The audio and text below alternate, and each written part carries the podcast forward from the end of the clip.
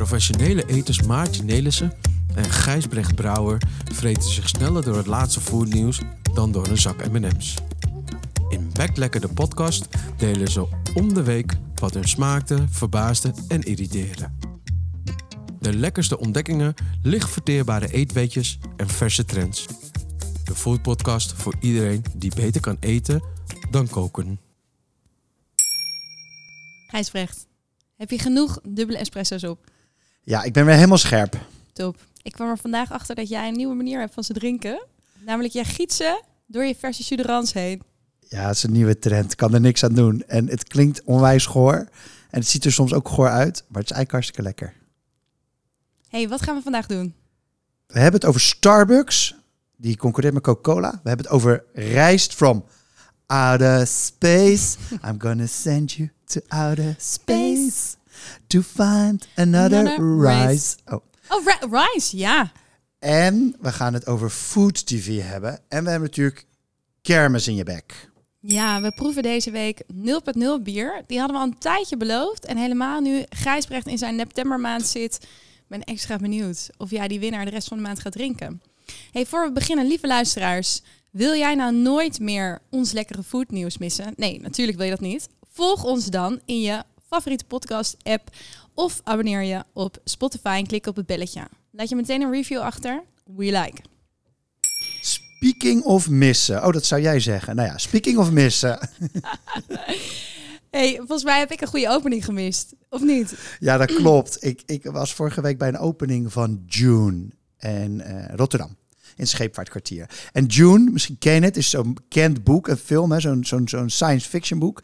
En dat is ook echt de inspiratie voor die zaak. Dus je komt in een zaak binnen die helemaal retenstrak ontworpen is. Met een schitterende betonnen bar van wel 14 meter diep. Wow. Helemaal klinisch stil. En daar zitten dus, daar wordt koffie geserveerd, kombucha geserveerd. En ze gaan daar lekker eten serveren. En die koffie is van Shokunin. En dat is Jelle van Rossum. Ja, dat is echt, ik noem hem altijd de koffieprofessor. Ik denk niet dat er iemand in Nederland serieuzer met koffie roosteren en zetten omgaat dan hij. Dat is een statement, ja. Hij zal het er zelf niet mee eens zijn, maar hij is heel bescheiden. Dus onwijs koffieneurt, heel goed. Alles met, koffie wordt gezet, dan moet je een Excel-sheet bij pakken met 3-4 verschillende tijden en malingen en weet ik wat niet allemaal. Dat is de ene kant. Andere kant is kombucha. Jij en ik drinken natuurlijk al heel lang heel veel kombucha. Maar stel dat nou een van onze luisteraars niet weet wat het is. Gefermenteerde thee, of een tisaan kan ook nog een soort infusie. Maar in ieder geval, je fermenteert thee. Dat betekent dat het een beetje net als wijn, dat er even wat bacteriën en andere dingen bij gaan. En dan krijgt het een wat diepere laag. Ja, er zit heel veel diepte in die smaak, hè? Het is echt heel anders, bijzonder. Een beetje zoals in wijn of in kaas. Het biedt wat meer dan zeg maar gewoon een frisdrank. Is al duizenden jaren oud, concept of de drank. En Dusty, die maakt die kombucha's. Dat is een Zuid-Afrikaanse chef die al een paar jaar in Nederland woont. En hij is gewoon echt goed met smaak. Ik denk, ga ik het weer zeggen. Ik ben natuurlijk onwijs, soms heel erg Rotterdams. Maar ook echt een van de beste kombucha's die ik in Nederland kan krijgen. Oeh. En dan heeft Enzo, dat is een architect. En die heeft de postkantoor 5 jaar geleden in Rotterdam gekocht. Daar bij de Scheepvaartkwartier. En die heeft dus die hele tent, naar zijn eigen wil, heeft hij die ontworpen. Oh, het klinkt echt goed. Volgende keer als ik in Rotterdam ben, wil ik heel graag met je mee. Jij dan? Nou, ik had zaterdag een feestje van goede vrienden. Die waren 5 jaar getrouwd. En die vierden dat bij Café Boes en Bijs in Amsterdam-West. En ik raakte... Ja, echt een leuke naam. Je kan er ook heel erg over struikelen. Ik raakte in gesprek met Carolien aan de bar. Carolien, oui. Een Française. En dan heb ik het oprecht in de kroeg nooit over kinderen. Maar ik vertelde Carolien, we hadden het natuurlijk over eten. En ik vertelde, we waren in Pure C geweest. En we zagen een stel met jonge kinderen. En die waren de hele avond in die sterrenzaak braaf aan tafel, aan het kleuren, aan het meeeten. Dus ik dacht meteen, zijn vast geen Nederlanders. Nee, dat waren Belgen. Kan niet, toch? En ik had met haar dus een heel mooi gesprek daarover. En toen zei Carolien op een gegeven moment, zei ze, I'm very French in my education. Dus zij zei bijvoorbeeld, aan tafel, en sowieso, ik ben niet van de schermen, gaan we uit eten, de kids weten, dinner last, at least 4 hours. And I expect you to have conversation. Oeh, wat hou ik hiervan. Ja, en deze kinderen, even voor je beeld, zijn 6 en 8. Maar ik was echt diep onder de indruk van Carolien. Haar kinderen zeiden dus ook, mommy is sometimes super crazy. Maar ze weten wat er van ze verwacht wordt als ze uit eten gaan. En het mooiste vond ik dat ze zei, ja, de bediening is vaak in de war door ons als wij uit eten gaan. Laatst was ze alleen zonder haar man met haar 2 kinderen eten. En toen had ze besteld een soep legume, blinis met caviar en een enorme steak. Nou, en dan mag jij raden wat er voor haar was. Dan, wie heeft wat? Ja. Nou, zij had de soep. En die kids hadden dus... De kinderen van 6 en 8, die hadden dus die caviar en die enorme steak. Nou, dus ik heb Carolien gebombardeerd tot mijn soort van culinaire moeder-mentor. Dus ze zei, zullen we binnenkort uit eten gaan? Ik zei, sowieso. Het was een ontzettend leuk mens ook. En zei ze, gaan we met of zonder kinderen? En waar gaan we heen? Dus ik zei, nou, we gaan naar Café Boes, want het is super Frans. En zij is een soort van, ze snapt vegan, maar vindt ze ook ingewikkeld. Dus we kunnen allebei ons ei kwijt. En ik dacht, nou, we gaan nog even zonder kinderen. Dan ga ik die van mij nog wat verder opvoeden. En dan werken we daar vanzelf naartoe. Zo, dus jij hebt een nieuwe spirit animal. Absolutely. Hey, zouden die kinderen ook al café au lait bestellen, denk jij? Want het is tijd voor... Food News. Food News. Stel, jij gaat naar de Starbucks, Maartje. Ja. Wat bestel je dan? Ik kom maar niet vaak, zeg ik je. Maar als ik er ben, dan ga ik altijd voor een kleine koffie. Want ik haat het als je van die enorme plassen krijgt. En de portie, die sizes daar zijn vrij groot. Dus ik ga dan meestal voor een cortado of een espresso. Ja, de meeste mensen zeggen dan inderdaad, ik bestel een cappuccino of een cortado of een espresso of misschien een flat white. Als je het van thee houdt, zeggen ze misschien, doe mij maar een gemberthee of een muntthee. Maar mensen nemen daar wel of niet koffie of thee? Ja, ze bestellen wel koffie of thee, maar ze bestellen dus, het leeuwendeel van de mensen bestelt koude drank. Bij Starbucks. En bij Starbucks, ja. Dan moet je dus niet denken aan cola of Fanta of zo. Nee, ze bestellen koude koffies of koude thees. Er was een earnings call, zo heet dat dan. En dan vertelt de CEO van Starbucks over het afgelopen kwartaal aan de aandeelhouders wat er allemaal gebeurd was. En de afgelopen earnings call ging over de zomer. En daar hadden ze 75% van alle drankjes die in de Starbucks waren verkocht, waren koud. Het is echt heel veel, ja. Dus ik zag ook in dit artikel, zei de CEO, opportunity ahead is simply enormous. Dus nou ja, natuurlijk is de Starbucks sowieso echt gigantisch, zowel wereldwijd. En de VS is hun thuismarkt. Ze zijn ook, kwamen we achter, de 1 na grootste keten van de wereld. En naam de McDonald's de 1 na best verdienende keten van de US. Dus het is wel opmerkelijk dat zoveel dan koude drank is. Ja, vooral omdat mensen totaal geen idee hebben. Iedereen denkt dat daar bij Starbucks bestel je een warme koffie. Maar nee, je bestelt er dus een koude koffie. En in de VS zijn koude drankjes bij koffiezaken sowieso populairder. Ongeveer 40% over een jaar is koud. Bij Starbucks is dat al 50%. En in de zomer dus 75%. Nou zijn dat natuurlijk... dan kan je natuurlijk espresso over ice doen. Of je kan een cold brew doen. Of er zijn andere manieren om iets koud te maken. Maar de meeste zijn natuurlijk die frappuccino's. Dat zegt die CEO er natuurlijk niet bij. Want kijk, koffie over ice of thee over ice is natuurlijk gewoon eigenlijk heel gezond. Als je er geen suiker en geen melk in doet, al helemaal. Maar die frappuccino's, die kunnen echt makkelijk gewoon... Nou, raad eens, hoeveel calorie denk je dat je in een grote... large volgens cappuccino. Mij echt wel 400-500 of zo. 500. Net zoveel als in 2 marsen.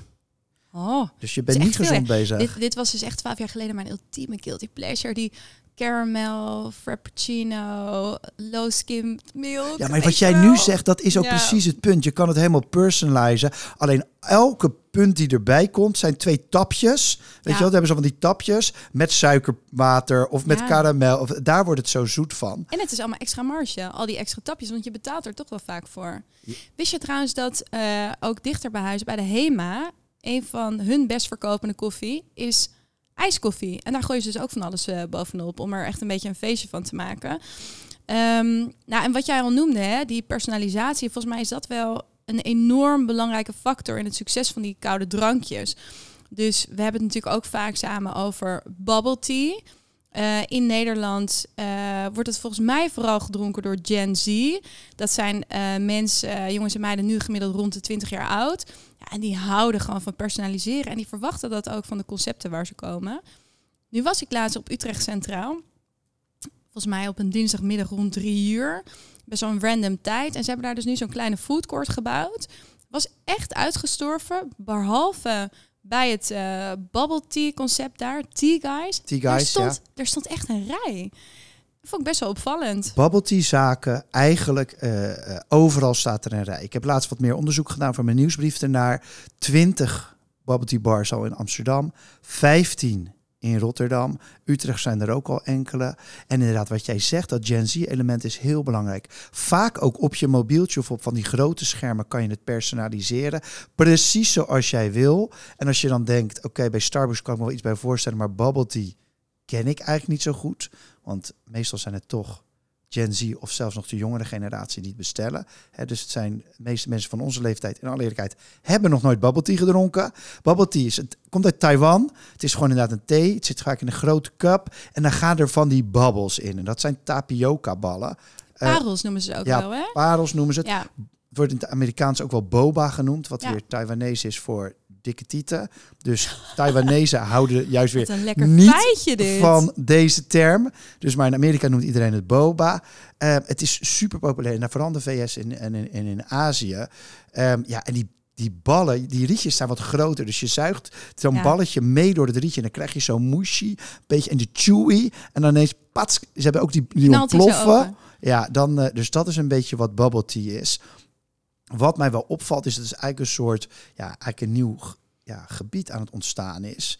En daar zit de bubble tea, daar zitten de frappuccino's. Dus het hoort er gewoon helemaal bij, ja. Hey, en die Gen Z, hè? Want jij en ik zijn toevallig vorig jaar, toen we een keer samen in Maastricht waren, toen hebben we er eentje gedronken. Ja. Dus het is zeker niet alleen in de Randstad. Ook in Maastricht, volgens mij ook in Eindhoven zitten deze concepten. Ik vond het best wel lekker. Het is dus echt gezoete thee. Of op basis van een fruitrankje die je zowel warm als koud kon drinken. Maar ik heb dus zelf echt helemaal niet dat ik denk, nou, ik ga dit nu elke week of elke maand een keer halen.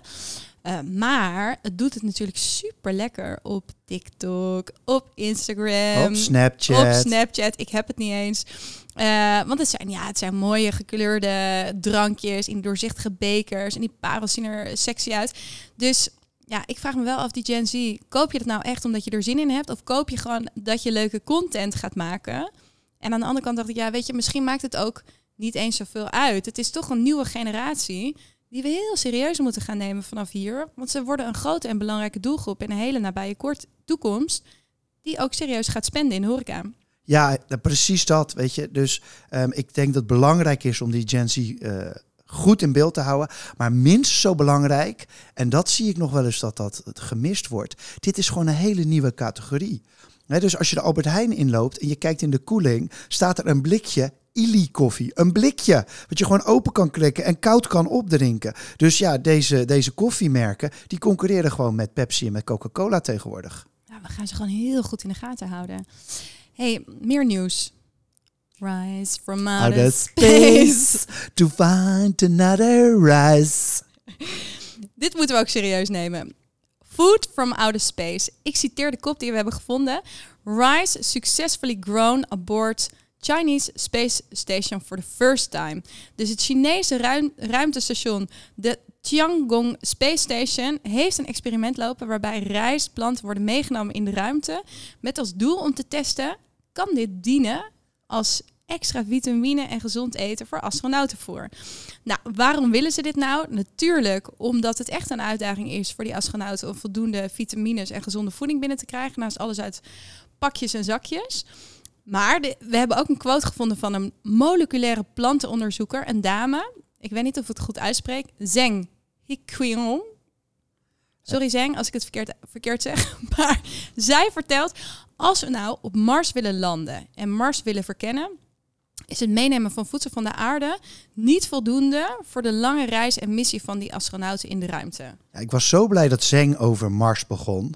Want heb jij die film The Martian gezien? Nog niet. Nou, die moet je echt kijken. Zeker als je dit interessant vindt. Gaat Matt Damon naar Mars toe. En op een of andere manier kan hij niet meer terug. En hij gaat daarheen om een experiment met aardappels te doen. Dus hij gaat aardappels kweken. Hij bouwt er een soort kas. En het gaat niet goed. Dus hij kweekt. Je ziet hem de hele tijd alleen maar aardappels planten. Een plantje wat dan zo net een beetje boven de grond komt. En weer in elkaar stort. Zijn eigen mest maken. Nou ja, het is echt een geweldige film.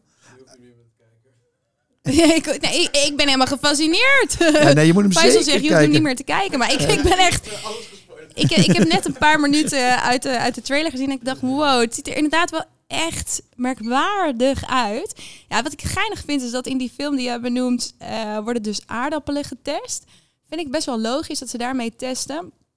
Maar de Chinezen testen dus met rijst. Heel eerlijk vind ik die nog logischer. Want 3,5 miljard mensen op aarde zijn echt heel erg afhankelijk van rijst. Rijst is echt hun basisvoedsel, een staple food.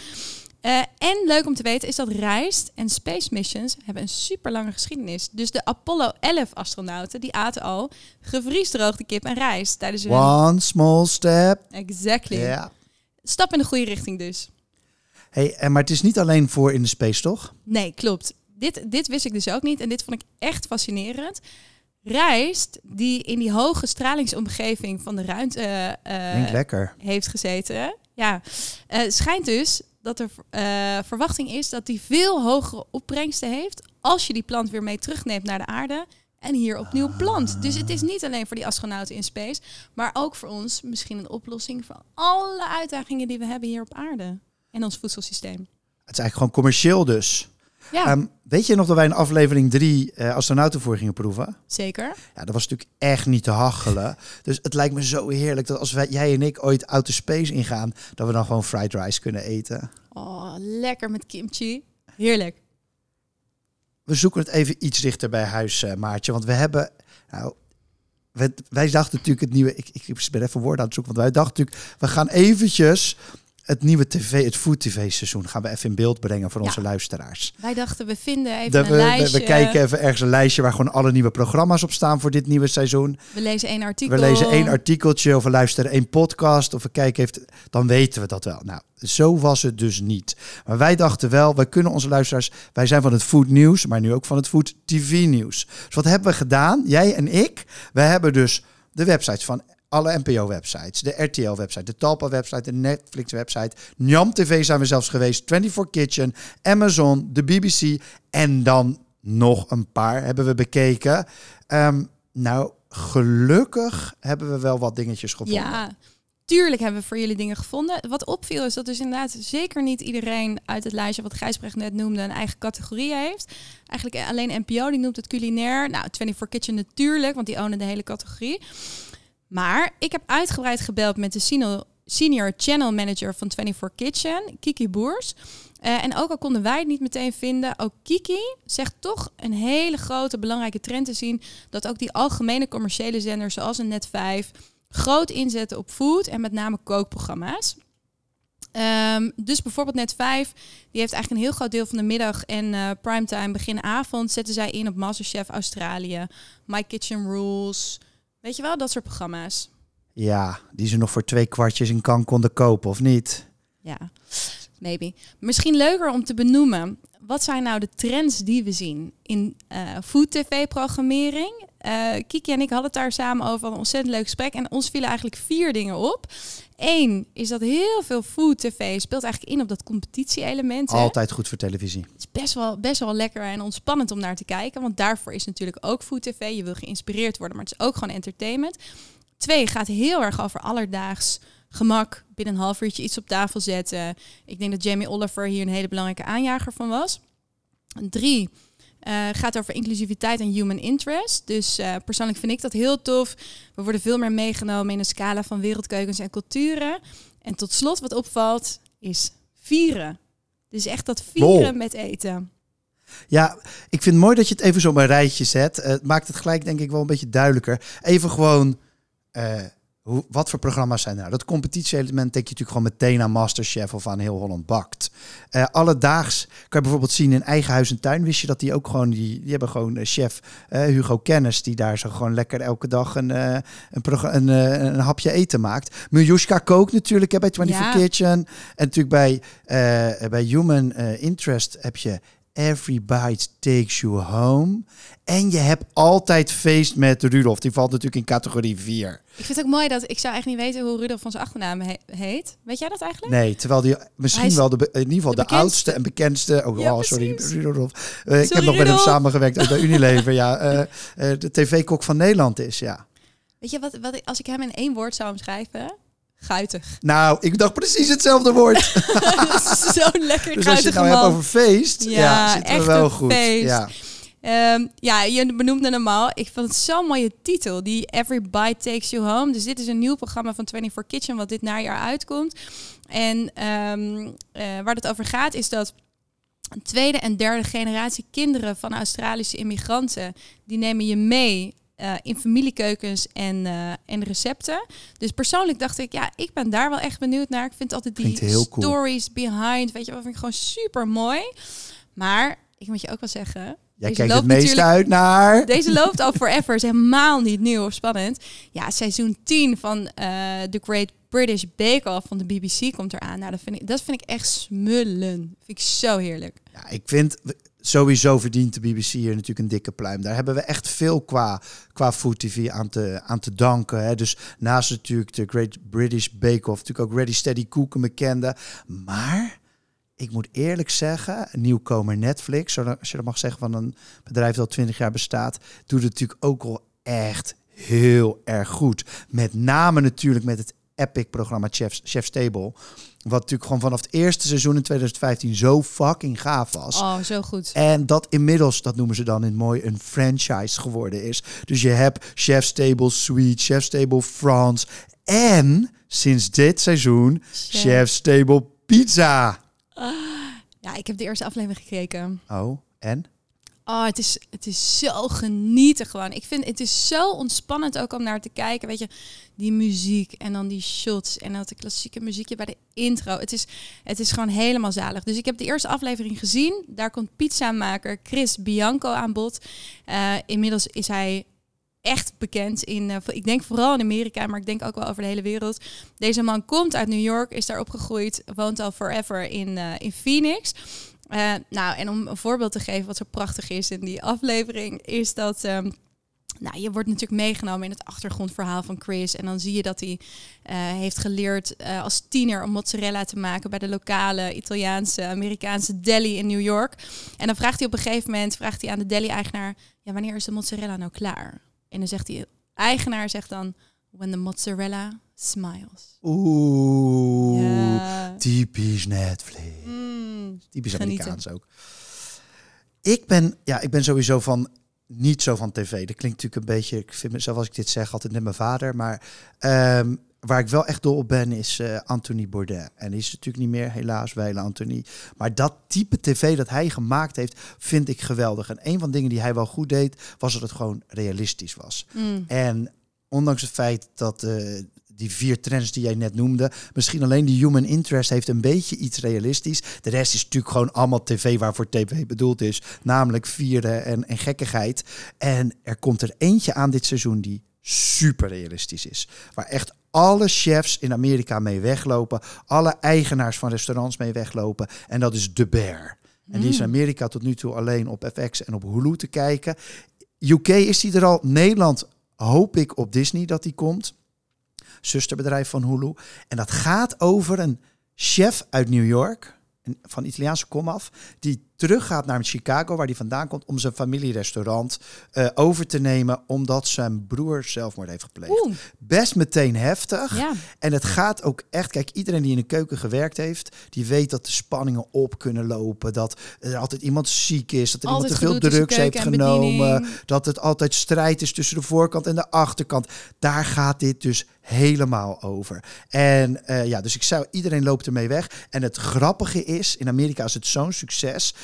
Die zaak in Chicago is een soort Italiaanse sandwich shop waar die in gaat. Mm. En hun best verkopende product is een soort steak sandwich. Die is overal in Amerika uitverkocht. Dus het heeft enorm effect ook op de rest van de horeca. Het heeft gewoon direct effect in het echte leven. Mm. Ja, ik denk dat je dat bij Chef's Table natuurlijk ook ziet. Hey, en wij hebben natuurlijk al wat ideetjes voor nieuwe formats. Ja, wij kwamen laatst, waren wij een hele dag onderweg. Of we waren weer onze weg aan het eten door Amsterdam of Rotterdam. En toen zeiden we tegen elkaar, hè, als we nou toch ooit nog een tv-programma kunnen maken, dan zou dat iets zijn rondom discoveries. Ja. Discoveries rondom gerechten, stories zeker. Behind. Vergeet ik nog iets? Heel erg gerecht, jouw discoveries. Ik dacht zelf nog misschien Bek Lekker Boulevard. Oeh, denk ook bij. Over goed. Bek Lekker gesproken, tijd voor Kermis in je bek. Kermis in je bek. Wij proeven elke podcast iets, zodat jij als luisteraar het niet hoeft te doen. Of juist wel, want iedere week proeven we 3 items, waarvan er 1 als winnaar uit de test komt. Wat hebben we meegenomen? We hebben 0.0 bier. En die hadden we al een tijdje beloofd. Is natuurlijk, ik zit midden in mijn Neptember. Dus ja, het is wel goed om even 0.0 bier te proeven. Het is een categorie die mega hard groeit. En we hebben, laten we zeggen, de 3 marktleiders hierin gepakt. De bekendste merken. Beginnen met Heineken 0.0. Nou, daar kan je eigenlijk niet meer omheen als je überhaupt sport kijkt of ergens in de kroeg komt.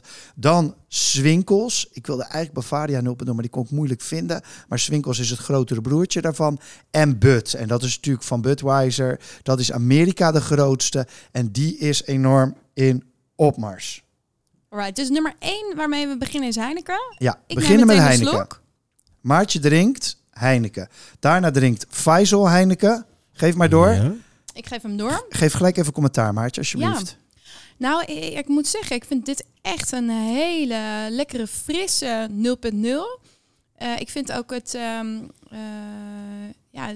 dat mondgevoel is heel lekker. Het is heel lekker schuimig. Ik vind het ook bijna niet te onderscheiden van een gewone Heineken met 5% alcohol. Maar het heeft altijd 0.0, dat is lastig gelijk, maar ook. Het heeft altijd iets heel licht weeëgs of zo. Ja, wat je, waterig of zo. Ietsje waterig, ja. Weeëg, waterig. Ja, ietsje. Maar het is niet gek. Het is wel heel doorslessend. Nee, het is heel enorm. Ja, ik had deze ook zondag bij het voetbal in de Kuip. En 1-2 drinken gaat prima. Daarna wordt hij wat minder. Eerste dus Heineken. Tweede nu Swinckels. Dat is natuurlijk een beetje het chique merk van Bavaria-stad. Ik moet ook zeggen, dat flesje vind ik ook wel echt mooie uitstraling. Dat mooi, donker, chic, heel chic. Donkerbruin. Glas, toch ook anders dan de concurrent vaak met groen. Ja, dit klinkt misschien heel gek, maar het heeft iets wietachtigs. Oké. Lang niet een beetje gerookt, maar...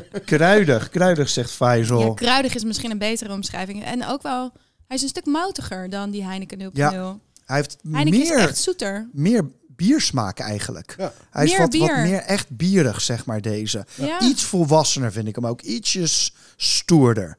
Oké, op naar de derde. We hebben dus Heineken en dan hebben we Swinckels en nu gaan we naar Bud. Ja, hier nummer 3 is Bud. Dat zit in een blik. Misschien even belangrijk om te zeggen. Echt, je ziet wel, dit is ontworpen door Amerikanen. Dat zie je wel. Het zit echt in een superstrak zilver. Oh, Maartje, wat gebeurt er? Oh, dit smaakt even zo anders. En mijn hele bek vertrekt. Oh, ik weet het niet. Wat gebeurt hier? Ik had Bud op een festival van de zomer. Daarom had ik deze erbij genomen. Ik vond het eigenlijk wel goed toen. Nou, wat het dus wel is deze heeft eigenlijk als enige het sterkste dat bittertje van een gewone pils. Ja. Maar het is even zo anders. Lichter, frisser, wateriger. Frisser. Ik vind ook iets meer koolzuur erin zitten. Wat meer power heeft die. Ja, dat dit is de doordrinker, lekker, zou ik zeggen. Ik zou die Swinckels bij een goed diner doen. Je Heineken vind ik prima inderdaad bij het voetbal. En dan deze inderdaad op een festival doordrinken. Wat vind jij van nummer 3 Bud, Fays? Ik denk dat Swinckels het eigenlijk een beetje heeft verpest. Want die is gewoon het lekkerst, denk ik. Dit is meteen jouw winnaar, Fays. Fays kiest weer Fays voor heeft de winnaar. En jij, Maartje? Ja, Faysal en ik zijn natuurlijk helemaal op elkaar getuned altijd qua smaak. En voor mij is de Swinckels echt een duidelijke winnaar, ja. Ja, nou, ik vind hem culinair ook wel de beste, Swinckels, zeg ik eerlijk. Maar ik hou dan toch even die top 3 aan die ik net zei. Voor bij het voetballen of in de kroeg zou ik Heineken pakken op festivalbut. En dan bij het diner. Maar drink Swinckels. Jij dan bij het voetbal minder lekker bier? Of? Nee, anders bier. Ander bier, gewoon ander vijpie. Ja. Ja, dus dat zit bij het voetbal... Maar jouw winnaar is dus... Ja, je moet natuurlijk eentje kiezen. Ja, nou, dan, kiezen. Ja, ik ga met jullie mee. Alright. We zijn voor het eerst een hele duidelijke winnaar. Ja. Oké. Hey. Waar kijk jij naar uit, Maartje? Nou, ik heb iets leuks. Ik ben vorig jaar een week in Ghana geweest om mijn eerste zakenpartner in de foodline op Lotte op te zoeken. Die woont er inmiddels al bijna 5 jaar. En ik heb daar zoveel leuke en bijzondere mensen ontmoet. Chefs, cateraars, nou weet ik veel wat. En wat ik heel leuk vind is, er komt een hele Ghanese delegatie binnenkort naar Nederland. Met als doel om te spreken op de Food Inspiration Days over New Horizons. En ik ga ze ook echt een paar dagen stelen. En ik hoop heel erg dat we lekker kunnen gaan koken bij mij thuis. Ja. Heb jij een mooie keuken of niet? Ja, ik heb echt een chille keuken om te koken. Nou, en het bijzondere is, er komen dus echt chefs mee. Er is een influencer, die heeft een heel vet cateringbedrijf. Die heeft 500.000 volgers. En zijn game is dat hij heel veel bruiloften doet. En na iedere bruiloft wordt het echt een groot feest. Het wordt alleen maar dansen. Je hebt net een bruiloft gehaald, dus dat scheelt. I know, dus ik hoop een beetje dat het koken wordt en daarna dansen. En jij? Ja, ik heb over 2 weken een hele vette food trend tour in Amsterdam. Leuk. Die organiseer ik natuurlijk, hè. Dat doe ik geregeld. Deze keer gaan we het anders doen. We gaan het zeker helemaal anders doen. We gaan op de boot door Amsterdam. Dus ik heb een maat van mij heeft echt een hele vette sloep in Amsterdam. En er is ook echt zo'n kapiteinstype, die zet ook zo'n pet op dan. En dan gaan we gewoon met een aantal van die bobo's, gaan we door de grachten. En dan, we beginnen bij Rijks, vind ik sowieso al heel cool. Daar stappen we op. En dan even langs de avocado show. Dan laat Ron zelf even zo'n zakje met voor iedereen wat lunch in de boot zakken. Eten we dan aan boord van boot op. En zo gaan we heel de stad door. En dan s'avonds nog lekker cocktails drinken. Ja, ik natuurlijk niet, want het is nog september. Maar cocktails? Ja, mocktails. Ja, zeker. Zeker, we krijgen dus die waanzinnig, die Mats, die hele bekende cocktailmaker, gaat voor ons ook nog cocktails maken. Dus het wordt wel heel cool. Nou, veel plezier. Dat was hem weer. Dit was Bek Lekker, de podcast vanuit Bunk in Amsterdam-Noord. Dank aan Gold Kimono voor deze lekkere tune en aan Faysal voor de productie. Vergeet niet onze podcast te raten in je favoriete podcast-app. En heb jij nog foodnieuws? Laat het ons vooral weten via Instagram, Twitter of LinkedIn. Je vindt ons als je zoekt op Bek Lekker, de podcast. Tot over 2 weken. Tot over 2 weken.